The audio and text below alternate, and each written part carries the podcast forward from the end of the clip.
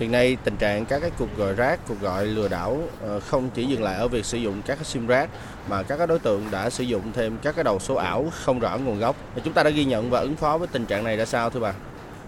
Trong cái kế hoạch hiện nay của Bộ Thông tin Truyền thông thì Sở Thông tin Truyền thông cũng đang triển khai đồng loạt cái việc làm sao chúng ta hạn chế cái vấn đề sim rác. Nhưng bên cạnh sim rác đó thì phải nói một cái nữa đó là liên quan đến những cái tổng đài cái những cái tổng đài mà IP và phần lớn khi mà truy ra đó là có cái nguồn gốc nước ngoài. Cái nghe mặc dù đối tượng lừa đảo tại Việt Nam nhưng thực tế cái việc thiết lập cái tổng đài đó tại nước ngoài thì do đó việc mà chúng ta tìm lại những cái nguồn gốc thì rất là khó khăn. Gần như là chúng ta không có có, có tìm được cái nơi mà phát tán cái cái thông tin đó. Và đương nhiên tôi cũng nhìn nhận là vấn đề những cái tin nhắn những cuộc gọi rác đó nó làm phiền chúng ta hiện nay là chúng tôi vẫn đang xử lý trên cái vấn đề góc độ kỹ thuật cao hơn để làm sao chặn được những cái cuộc gọi IP như vậy mà quấy rầy à, người dùng các à, cái doanh nghiệp. Là hiện nay chúng tôi vẫn xác định là cái câu chuyện là đẩy nhanh cái công tác tuyên truyền để cho người dân có được những cái thông tin thiết yếu nhất. Ví dụ như khi nhận một cái cuộc gọi như vậy thì mình phải xử lý như nào. Thì bên cạnh đó thì về mặt kỹ thuật thì chúng tôi vẫn phối hợp với bộ thông tin truyền thông kể cả phối hợp với lực lượng chức năng của công an, chúng tôi cũng có xử lý và kể cả xử lý hình sự những cái đối tượng đó. Nhưng phải nói rất rõ rằng là cái tỷ lệ xử lý nó không cao. Ví dụ như trong thời gian vừa qua, nếu như theo dõi sẽ thấy có một số câu chuyện mà phá án của lực lượng công an liên quan đến các cái app mà cho vay tiêu dùng, thì thật sự đó hoàn toàn là cái vấn đề công nghệ cao. Và vấn đề chúng ta phải là sự phối hợp đồng bộ, và có những cái đối tượng đó họ đâu có lương cho vay tại thành phố Hồ Chí Minh, họ cho vay tại những cái tỉnh này khác, nhưng mà công nghệ tất cả thì họ đặt tại đây. Và kể cả những cái công nghệ nhiều khi đặt tại nước ngoài, nhưng mà cái hành vi mà thực hiện những cái việc đó thì đặt tại thành phố Hồ Chí Minh. Thì đây thấy rất là rõ cái mặt trái của câu chuyện công nghệ cao, mặt trái của thế giới phẳng của công nghệ.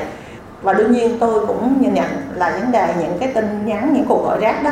nó làm phiền chúng ta hiện nay là chúng tôi vẫn đang xử lý trên cái vấn đề góc độ kỹ thuật cao hơn để làm sao chặn được những cái cuộc gọi IP như vậy mà quấy rầy à, người dùng các uh, doanh nghiệp. Từ tình trạng vừa nêu thì một lần nữa dư luận đặt ra vấn đề về trách nhiệm quản lý dữ liệu người dùng phải chăng công tác này hiện nay đang bị bỏ ngỏ thưa bà? Liên quan tới câu chuyện là cái dữ liệu đối với các cơ quan quản lý nhà nước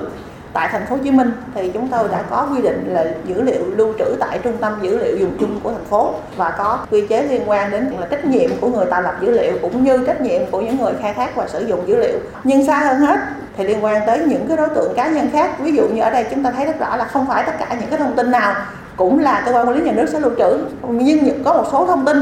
mà liên quan đến ví dụ như hoạt động chăm sóc khách hàng của một doanh nghiệp, của một tổ chức. Thì như vậy những cái tổ chức, những doanh nghiệp đó phải tuân thủ theo các quy định hiện hành. Gần đây nhất là nghị định 13 của chính phủ liên quan đến vấn đề là bảo vệ các thông tin cá nhân. Chúng ta thấy rất rõ dữ liệu là tài sản. Dữ liệu nó trở thành một cái vấn đề đó rất là nhạy cảm của từng cá nhân, từng tổ chức. Thì như vậy mỗi cá nhân phải ý thức được vấn đề tự bảo vệ thông tin của mình. Nhưng về tổ chức, khi thực hiện thu thập dữ liệu cá nhân thì phải xác định rất là rõ trách nhiệm, kể cả dân sự lẫn trách nhiệm hình sự của mình, kể cả uy tín của tổ chức cá nhân của mình phải nhớ rằng là chúng ta thu thập dữ liệu có những cái quy định. Thứ nhất là được sự đồng thuận của cái cá nhân mà cung cấp dữ liệu đó. Cái thứ hai, sau khi đồng thuận rồi là chúng ta chỉ sử dụng trong những cái hoạt động được pháp luật quy định và được cá nhân nó đồng ý. Nhưng mà cái việc sử dụng dữ liệu đó nó phải phải phù hợp với những văn hóa ứng xử trên mạng, phù hợp với những cái giao dịch hàng ngày của cái xã hội của chúng ta. Xin cảm ơn bà về cuộc trò chuyện này